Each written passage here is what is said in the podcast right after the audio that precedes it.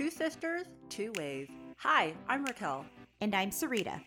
Parallel Ways is a podcast of sisters sharing insights into their millennial lives.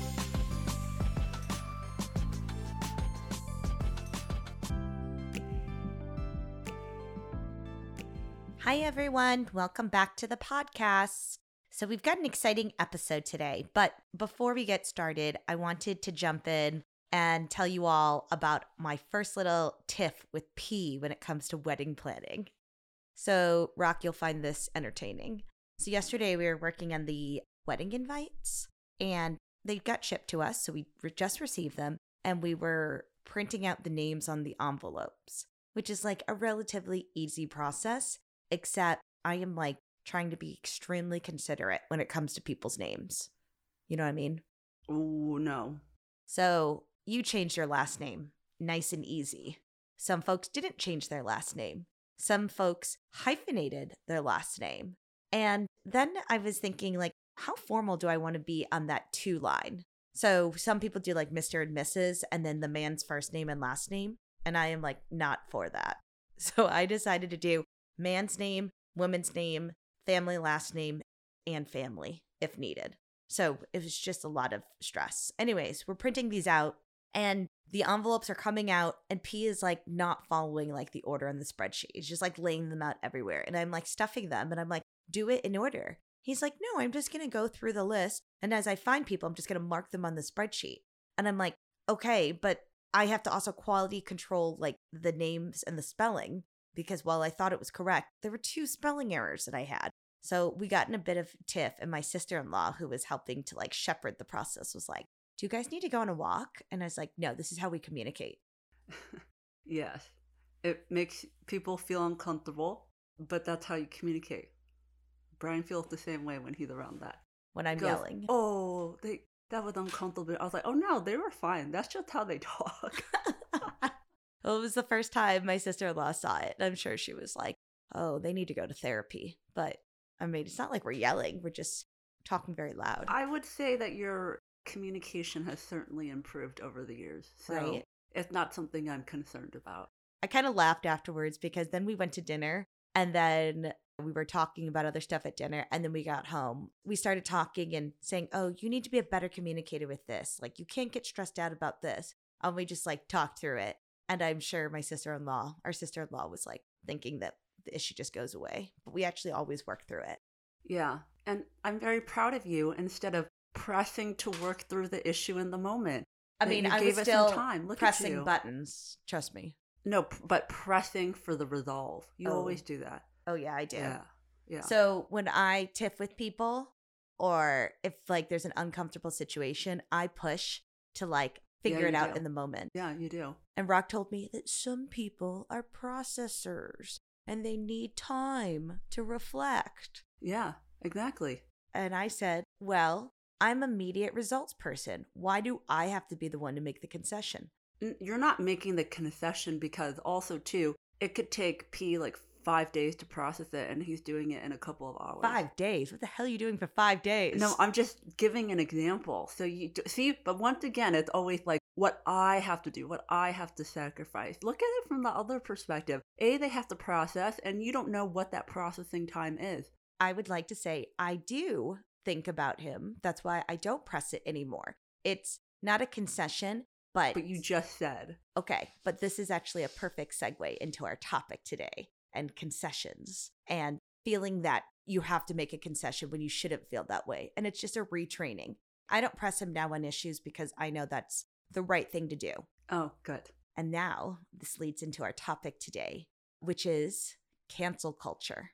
So, this has been a topic that we have wanted to talk about for quite some time. We didn't do it in season one just because we felt like there was a lot of other things we wanted to cover. And we felt like this topic gets a bit real. Yes. And season one was really intended for us to kind of lay a foundation in terms of learning more about us. And so, one of the things that we want to do in season two is to talk about topics that we see in the news and in social media, I think that might be a little bit more relevant. And then, now that you understand us and our perspective, then these are things that we can talk about. it doesn't mean that we weren't relevant before. It's more of like hard hitting issues or like topics that may be a little more uncomfortable. Sure. I mean, we were always relevant, at least I was. Okay. So tell me a little bit about how you perceive cancel culture and how would you define it? Well, before it was actually a term, it would be one of those things that you would see on the news about someone who did something that was offensive or offensive, I guess, basically. And then there's no longer that support for that individual. Like I've seen it with a lot of YouTubers, they'll do something offensive or something that's shady or dishonest, and then it hits news of what this person did, and then I'm like, oh, that person is not that great. Okay, well, I'm not going to follow them anymore. Over time, I've learned that there may be someone who does something like that, but then they'll apologize and their apology seems genuine and I still like them as a person. Then there's individuals that I'm willing to, I guess, forgive and still continue to support them.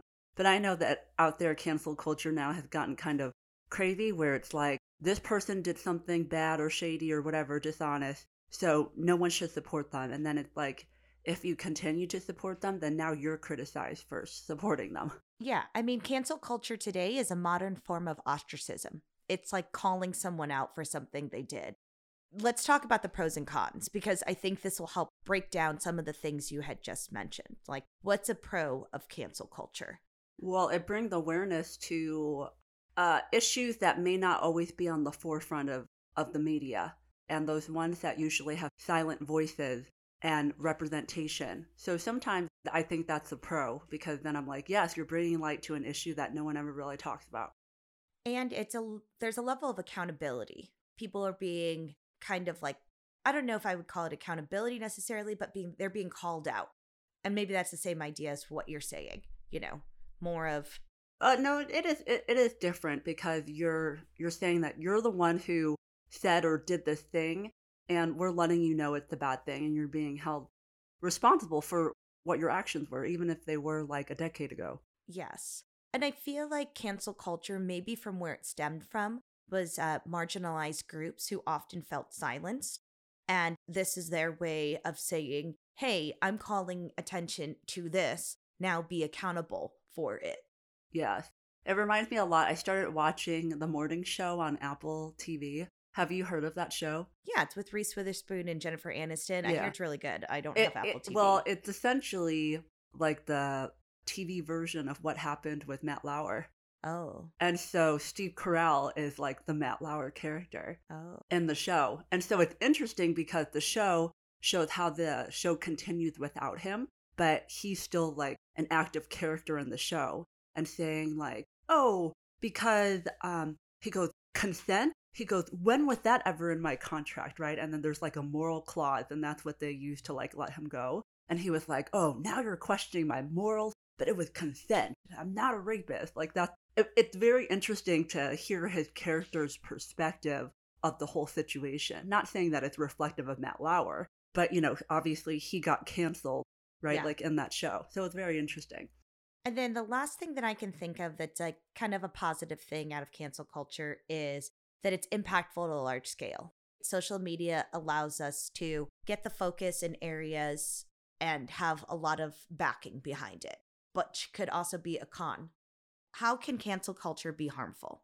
Well, because I, I feel like it makes things, uh, it polarizes people even more. The political climate's already like that, and we're just adding to that. It's either like you always have to pick a side Yes, that's the frustrating part about it because it's also very extreme. So if it forces you to pick a side, it prevents like the exchange of opinions. It's like you can't have an opinion that's not A or B. And the way that you truly get over these kind of polarizing topics are by conversation and understanding. And so when you're making people pick a side, you don't see a lot of that happening to get to a true understanding and true change about that situation. And I think it can also be very toxic because the idea of cancel isn't just like boycotting. It's not like I'm just not going to buy their product. Canceling means I'm going to go find where they live. I'm going to go find their place of work. I'm going to learn as much as I can about them. And then I'm, I'm going to try to get other people to do things. Well, it can't. It can be that. but don't you think it's morphed into that? uh, that that behavior then becomes to some level acceptable, Yes. right, Which- or okay to do. But some people just say, "Oh, if I'm canceling someone, I'm not going to follow them. I'm not going to buy their products." Right? Some people do think of it. I mean, that's how I think of it. But that's what I would call boycotting, though.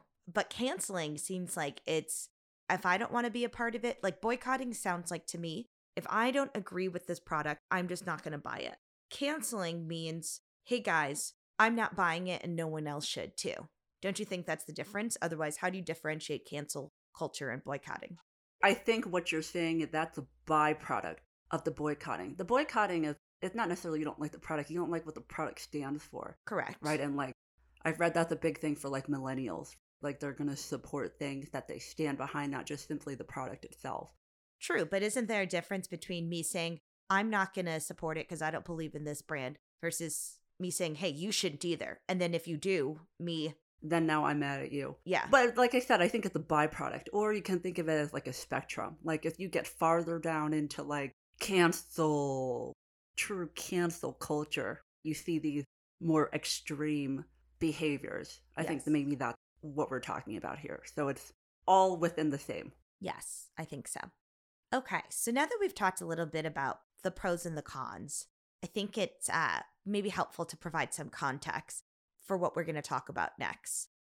So we have our first semi interview, I guess you can say it, asynchronous interview that we're going to share today. But we're going to do it in a format of we had reached out to someone and we asked them questions and then they recorded their responses. So we're going to let you guys hear the responses and the questions and then we're going to respond to that.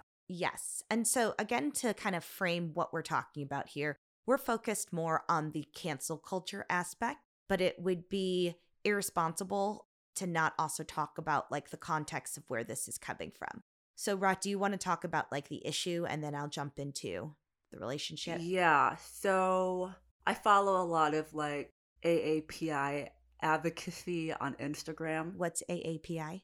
Asian and Pacific Islander um, advocacy, right? Like uh, speaking up for the Asian American community.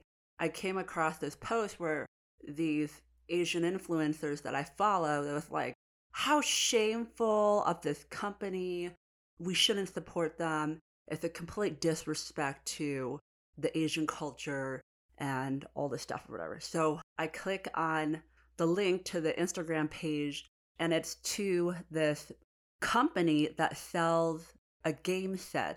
So there's a very popular game called Mahjong, and this company sold sets of Mahjong, which are essentially a whole bunch of tiles with different characters or pictures on them, and then you play the game. It's it's not there's different versions of Mahjong that people know how to play. There's like the version where you just match tiles. Yeah. Um, so let me kind of explain Mahjong. So we're Chinese American. All our lives we've played this game. It's very deep rooted in Chinese culture. And the game itself, my mom had always told me it was created by a few guys in prison. I don't know if that's true. But this game is like very much a part of like our family gatherings. We learned how to play at a very young age. This game has now evolved. And like Rock said, there's multiple versions. When Chinese people first came to the US, they needed a way to bond and socialize with other people that were also Chinese. So they created these associations.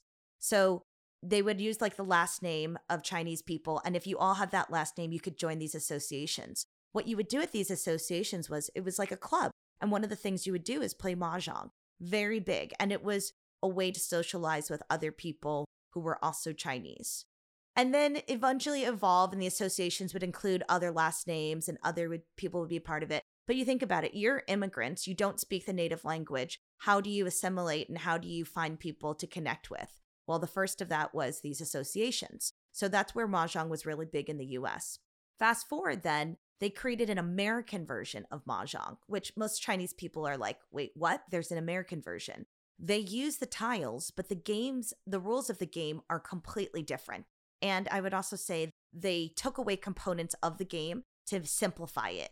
so it's not as difficult to win, right? Yeah. And there's like a scorecard and everything. And to get an idea of what the game is and how you play, I find it to be very similar. I think at the Rummy, Gin rummy. where you, yeah, Gin Rummy, where you have like pairs or you try to get sequences or the same suit. It's along those lines, but obviously a lot more complicated than that.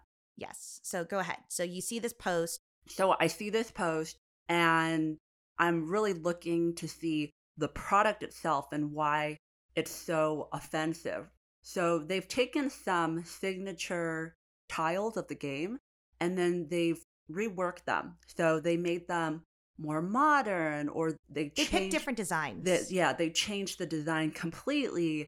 On the website, they were saying how they had created this game and there's the Chinese, it. Chinese, yeah, refreshed it or whatever, without giving any homage to the the origin of the game or I guess the level the the sacredness I guess the the Chinese culture hold to the game, right? Like it didn't have any integrity to the the origin or the original form and it offended a lot of Asian Americans. I mean, even specifically to myself. I'm like, what is this? Like, you're monetizing something that is, like how you mentioned, very deep rooted in the culture. Yes. And it's like you just made it, you like basically, you know, whitewash the game to make it more appealing to other people. Then I shared the post with you, yes. and then you looked into it or whatever.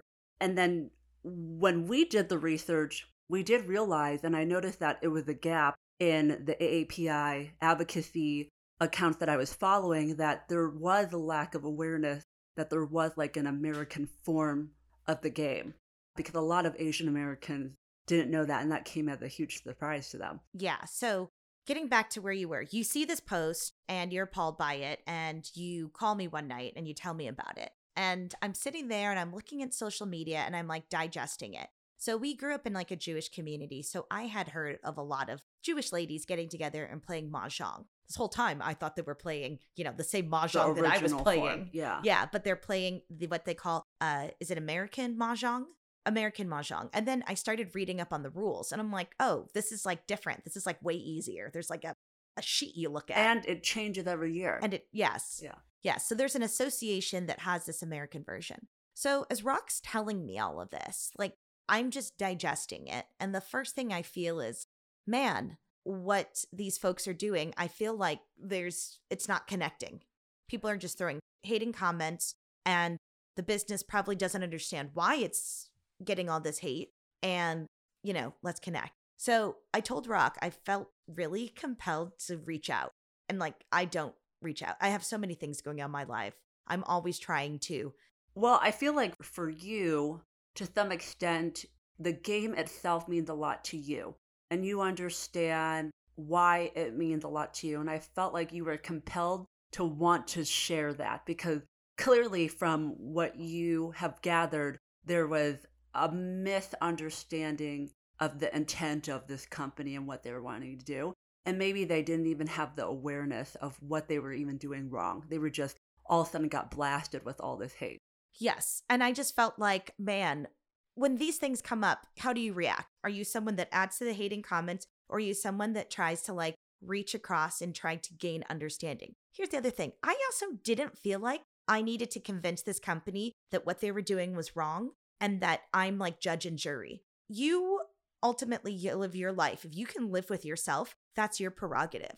But for me to say my piece and explain why it's important, I don't know, it just it just stood out. So I reached out to the company. Uh, the company's called the Mahjong Line, and I reached out and I got in touch with one of the owners. And I wrote an email and I said, you know, one of the things, I mean, there are many things about this game, but there's a lot of like cultural things that's rooted in the game that's related to us. And that's why the characters mean certain things. There's a reason why there are certain words. I'll give you an example. One of the tiles is this green Chinese character. It's called Fat Choi. Chinese New Year, we say Gong Hei Fat Choi, which is like prosperous, happy New Year. The translation's a little not exactly perfect. And then at Chinese New Year, we eat this moss that is called Fat Choi. I don't know what does it represent. Well, it's uh, the name of the food item. Because the food sounds close to the saying, Right. we eat that. there's all these things that are like tied into it. And people don't know that. So I reached out and got in touch with one of the owners, Kate, and we just started communicating back and forth. And we even had a Zoom call. And I could just tell from Kate that she was just extremely overwhelmed by being canceled. And there was a part of me that was like, man, like, is this the right way to approach things? Like, is canceling a company for doing something that I don't agree with the right approach? Or should we as a society be taking the time to have a dialogue and help people get to an understanding that's a little more even keeled? And so we started a relationship and we'll text each other and check in every now and then. But for this episode, I asked Kate to answer a few questions. So I asked Kate a couple of questions. And the first thing I asked her was Can you share your experience when you first found out that the Mahjong line went viral?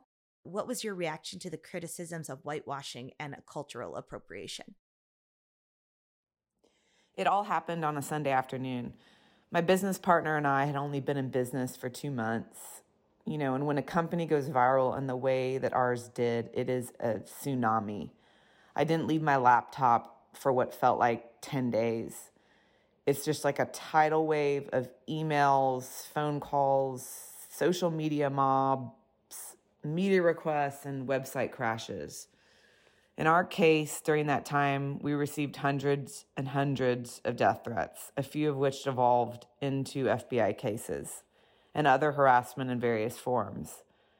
While we were keen to listen and learn, with all of that nonsense happening, our one and only concern was our safety and that of our family, and really just staying afloat mentally and emotionally. Once we could come up for air, we sought out open dialogue with those that were coming from a fair and honest place.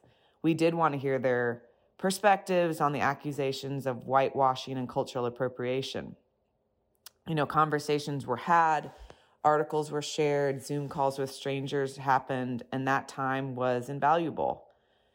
On the topic of whitewashing and cultural appropriation itself, I believe it's something that is not that is not just this undeniable fact. There is nuance to the debate. Reasonable people can disagree on where the lines are drawn on cultural appropriation on one side and cross cultural borrowing and celebration on the other. Our country is one that shares and mixes cultures in so many different forms, be it fashion, art, music, food, pop culture, etc., etc. And our company is part of that. We don't believe that we have to have a certain heritage or indeed a certain bloodline to open a certain type of business or sell a certain product. To us, that is completely un American. We know some people disagree with this, and we also know many people agree. Such is the nature of debate. At the beginning, I was like, oh, that's sad to hear about like what they actually experience and encounter. And I didn't realize they were that brand new either. Yeah. So I guess there had been a couple of other companies out in the marketplace creating different versions of Mahjong tiles. And they felt like, well, we're creative and there's this gap there. So let's create it. So they were only there for two months, it sounds like Kate had said. And suddenly it just went viral. And when she found out, it was it went viral, like, but not for the right reason. Yes, right. You're like, oh man, it went viral, but for what reason? Like she said, it was like a tsunami from what like she had described. And I'm sure she was getting she had told me she'd gotten emails from both sides of the fence. Like some people that were like, hey, hang in there. I'm Asian American. I understand what you were trying to do. I think my perspective was like, hey, Kate, I think where the people might be upset is just not paying homage to where the game originated from and maybe some of the language that was used, at least like from a regional standpoint. But the going viral thing, I have never had anything go viral. And so I can only imagine what it must be like. I don't know if you heard, but the uh, the show on Netflix, Squid Games. It's I on guess, my list now because it's gone viral. Well, not just that. On one of the scenes, there's a business card with a phone number, and you know how in the movies phone numbers are usually five five five something something something. Apparently, this phone number is active, and it's someone's real phone number. And this person is like, I am getting so many messages, so many calls, so many voicemails. It is unwieldy, unmanageable. It has like distracted me from my life. Huh. Yeah. And it's because his phone number went viral. So I can only imagine when something goes viral, the degree to which it impacts like your life, regardless of the reason. I would say, at least from what I had seen initially when I heard about it, was the fact that there wasn't the respect, homage to the origin of the game. And in that time of being viral, they went and they changed the language and they added a sentence, I think, in there. And then people are like, You think that sentence is enough? Like, it doesn't do anything to address their, meaning the owners, their understanding of really why we're so mad. And for PC reasons, you're just putting a sentence on the website. That actually added more fuel to the fire and the anger. Now, here's the thing I'm all about innovation. And one of the things that I enjoy the most is taking two things that you don't necessarily go together, right? And then putting them together and seeing what happens, right? The whole idea of like fusion and bringing things together. So I understood what they were doing from that perspective. But like you were saying, that game means so much to us. And we are a culture that so many things have been changed to appease the whiteness or, or the dominance, the white dominance in in America. And so it's kind of like that uh, suppression and then now we're like angry type. I also, while may not have felt as strongly as some of the people that I follow, it still bothered me. So I could see both sides of it. And I guess still now, I just don't know where exactly I fall or feel.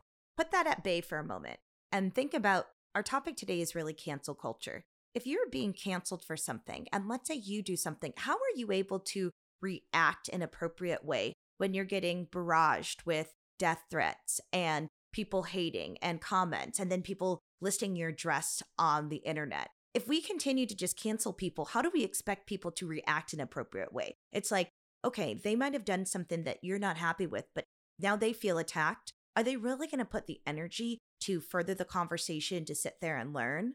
Is that a fair expectation? It depends because there's a lot of factors associated with that. If it's whether or not the company stays afloat or not, well, they better you know no, but what I what I'm talking about, think about this. When I come at you and I call you and I ask you 20 questions, how are you able and I'm coming at you for something no, and you're no, like, I, why are you coming I, at me? How do you react, you know, naturally as a yeah, human? I understand. And so, it, it makes it it makes it harder. Yes. And that's what I'm saying. So maybe their attempt to go up. And again, this isn't really defending either side. This is more of asking a well, this I is think... not me really taking sides, but this is more of how does a person, how does a business calmly react in the face of getting all this hate. Especially when they weren't expecting or planning it. I would also say, too, and I wouldn't know this. I wouldn't know this if you didn't have the conversations with her that you did and told me about it. But I actually have so much respect for the company because knowing what work they're doing on the back end to understand and how they've reached out and talked to a whole bunch of people, I appreciate that. And I think if, yeah, I may not necessarily feel right about it, but they're doing the work, then I give more grace for that. But like you were saying, like, how do they respond in a way that's not going to add more fuel to the fire to let them let people know that they're doing the work? And is it worth their time and energy to make that transparent to people? Yeah, I don't know. It's a tough place to be in for sure. But that's what I'm saying. Cancel culture doesn't allow for any of that grace. It doesn't allow for like forgiveness, I don't want to be judged on one thing that I put out into the world. And so cancel culture does that though. It says you did X, you were automatically bad, you're going in this bucket. Right.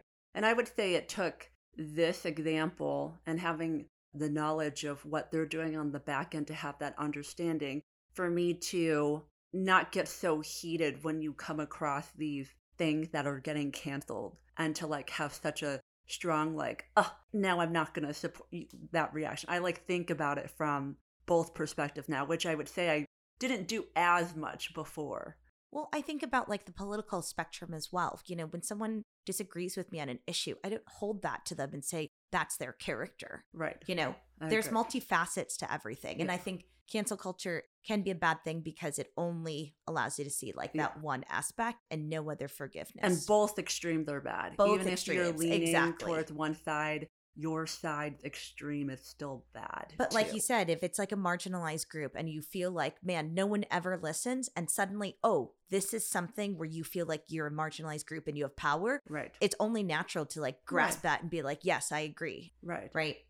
So the second question I asked Kate was, um, what are your thoughts and feelings surrounding cancel culture, and have you canceled anything? So I consider myself an activist, and I have used my voice and my pocketbook towards and against the causes that I believe in for most of my life. I begrudge no one if they do the same, regardless of their position. But using your voice in an effective way is the key. That is power, and that brings about positive change one person at a time.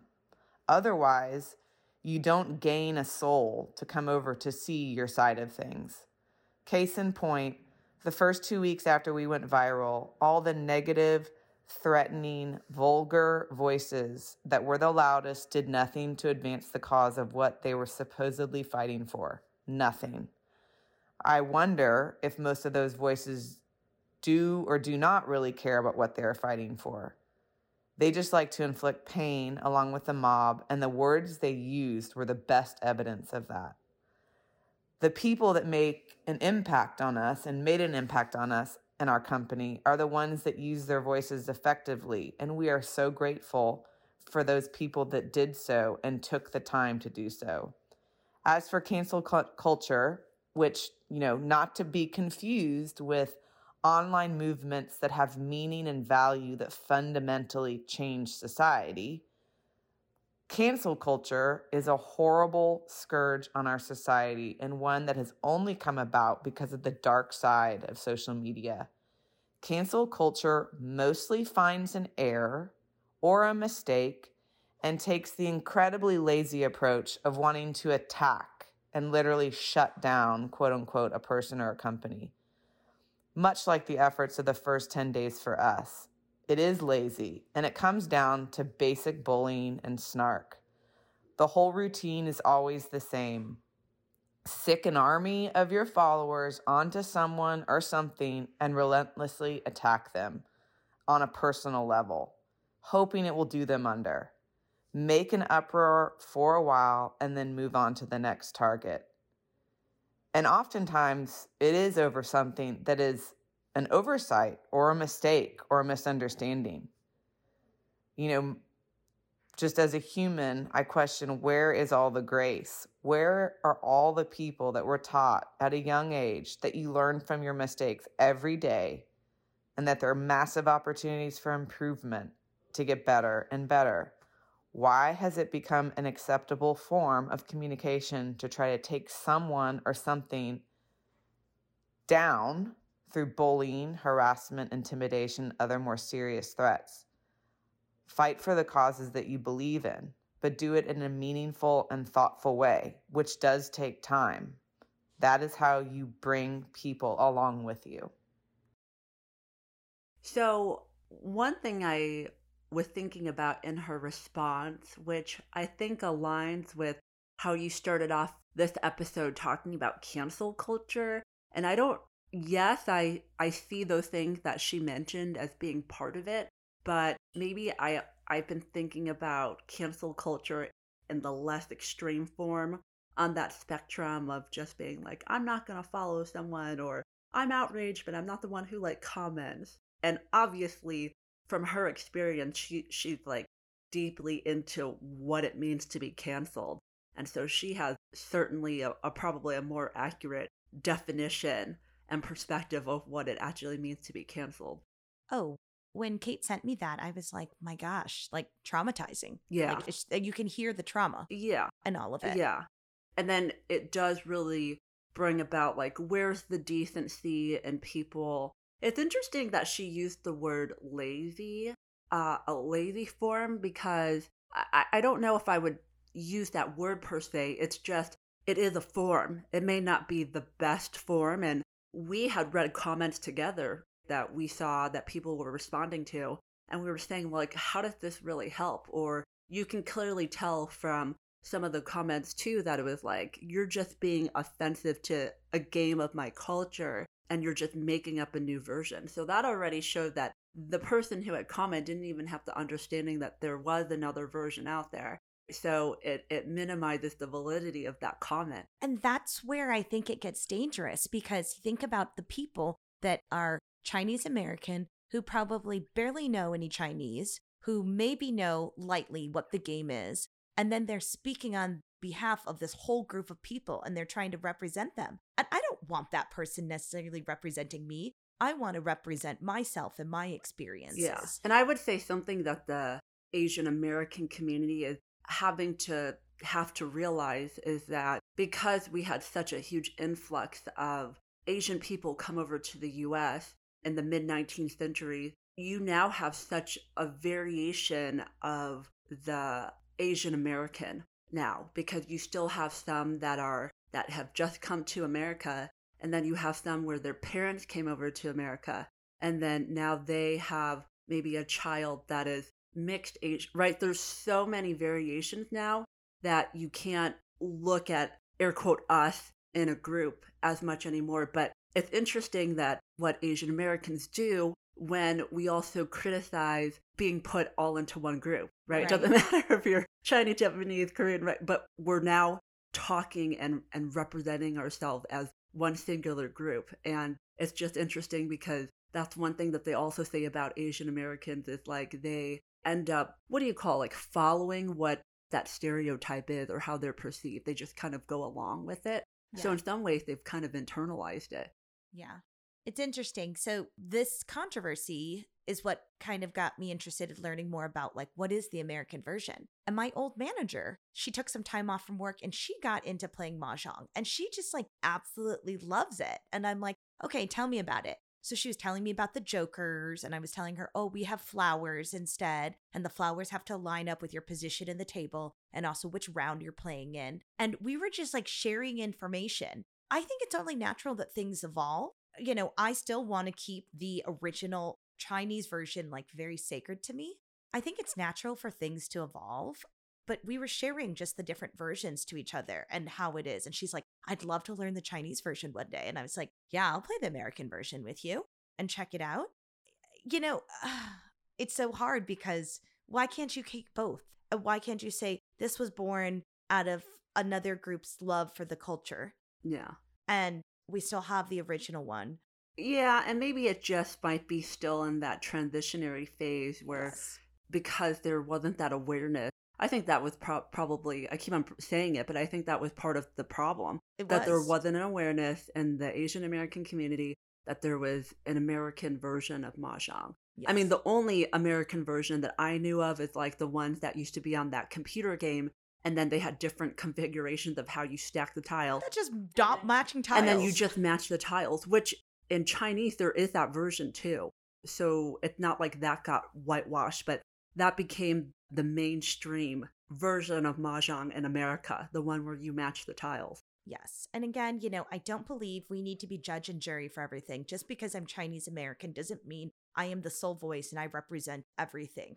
Everyone else can have their own perspectives and views. I just think the way we go about conveying those views and trying to provide understanding and awareness is not necessarily effective through yeah cancel but culture. like we were saying with the pros of cancel culture it does bring the it awareness of like yes there is cultural appropriation that explains why there was so much anger in the asian american community and it makes people people think about the issue. I guess the problem, right, and when we talk about the cons, is that I don't know if there's a lot of Asian Americans that maybe did the due diligence like we did in terms of understanding that there is an American version and that we can have the best of both or have both versions, but still honoring the original form. And I get a sense from the comments that people are just angry and mad and not even knowing that still that there's an American form to it. So that's the con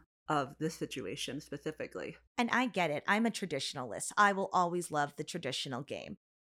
So, the last question that I asked Kate was As you reflect on this experience, how has it changed your perspective on business, social media, and society? As much as social media helps our company and others get our brand and product out into the world in a cheaper way than traditional advertising and media, from a societal perspective, it's degrading our discourse. The way some people talk to each other and about others online is not how those same people would interact with someone face to face. And people on both sides of the political divide are at fault of this. And as a mother, it completely horrifies me to imagine a younger person than I am, perhaps without a family support system, perhaps with a mental health issue, be on the receiving end of what we went through albeit on a smaller scale. It's so scary to think about that. And people's lives are literally at risk. I don't have a solution for it, but it has impacted the way that I consume news. So I consciously will not engage on clickbait articles with snarky headlines and instead now will focus on reading the long articles and taking the time to really learn more. And it also has changed how I consume social media on a personal level. And finally, it's it's changed how we conduct business. It's given us a new perspective. You know, we strive to be humble, listen and learn, reach out and support other female-owned startups and also just you know, put the work in to support many causes that we believe in and are passionate about a person or business's intent does matter, and staying true to yourself is also important. We will make mistakes, surely, and we have learned that that's okay. As we were taught when we were young, they are just opportunities for growth. I think her approach to how she thinks about her consumption is good because she understands why she now digest content in the way that she does. Because I feel like with the rise of social media and how quickly it comes, people just consume and not really thinking about their source. And I remember a couple of years ago, I took like a institutional data like certificate and it really got you to question like when you see stats like look to see who's funding that research to get you that stat right it's like the same thing when i watched the Netflix documentary, What the Health? And if you look to see who funds that, it's basically organizations that promote a vegan lifestyle. So yeah, they're going to shit on eggs, right? As, and why you shouldn't eat it and why it's bad. I'm laughing because like Rock hates eggs. I know. So in that way, I'm like fine. But even someone who likes, who does not like eggs, and watching that documentary, it made me even like raise an eyebrow with being like, wait, you're telling people not to consume eggs? And that's where that light went off in my head of like, oh, there's an agenda here, right? It's not blatant and they don't say you should follow a vegan diet, but go do your research about who's funding that agenda. And then you're like, oh, it makes so much sense. But can we go find another documentary on Netflix that tells you the benefit of why you should eat meat? Yeah, I can I can find that data for you too. Right? So it's just understanding that don't believe everything that you're reading for that one article and to really do your research diligence. It really is, right? And it's it's being able to like step back and say, "Okay, this is upsetting me. Why am I upset by it? Let me go research and understand the different angles of the issues. But we're so fast sometimes to just jump to conclusions and put in that little comment. Now, yeah, I don't put comment. the minimal amount of time. Exactly. Right. And I think that's where Kate might have been saying, you know, it's like the lazy approach. I, I, think that's what she was kind of alluding to. It's just easier to go to a comment than go spend some time researching, having discourse and dialogue. And I'm not saying our approach is like perfect, but it was just something that made sense. And after like looking back on this perspective and you know, having this dialogue with Kate, it only enriches both of our lives to have the different perspectives. And then you can take with it what you may. If I show you all these arguments and you don't agree with it, at least you're informed and you've heard them versus yeah. had you never heard them to begin Well, I always talk about awareness and understanding. And like I had said earlier, if you didn't reach out to Kate and have told me about your dialogue with her, I'd probably still be on like the angry side. I mean, I wouldn't go like after her per se, but I would be like, that's not going to be a company that I support even though when I saw the website, I was like, ooh, this is actually real cute. You know, like they used a lot of like cute colors.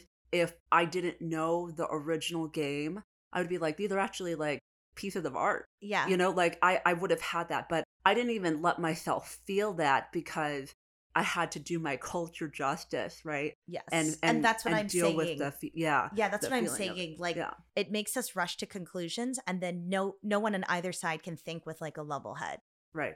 And you're not making any progress forward either in their understanding, which you might find important as an individual, but also like you're not perfect either. So you could also be growing and changing too. So who's to say that this game must only be the original origin, which I don't think was our argument at the beginning. No. We were just saying there was no respect to that, right? And especially in a culture that's all about respecting tradition, that's that's offensive. Yes, right? and you guys have heard in our podcast, we constantly teeter that line between East and West. That I think that was an early episode that we had talked about because we do feel that battle. Right.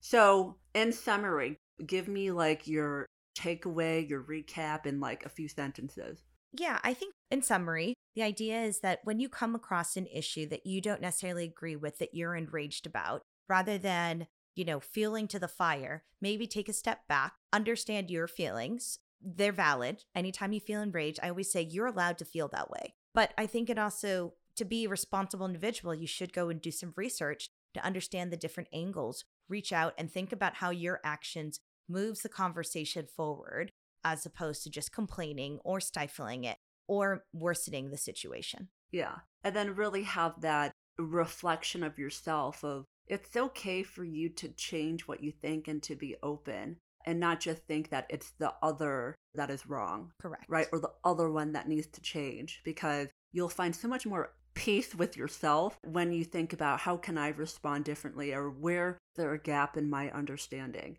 And that's how you can do that whole self improvement piece.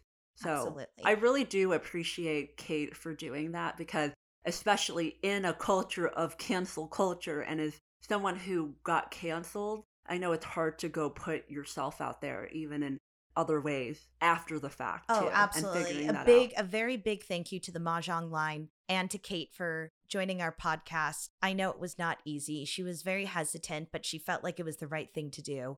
And I just want to thank you all so much for being a part of this episode.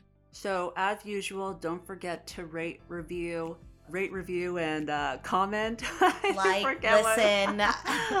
all those things with the podcast. And you can follow us on Instagram at Parallel Ways. And then we will also have the Mahjong line connected to those things as well if you want to check them out. Absolutely. Thanks so much, folks. We'll talk to you next week. Toodles.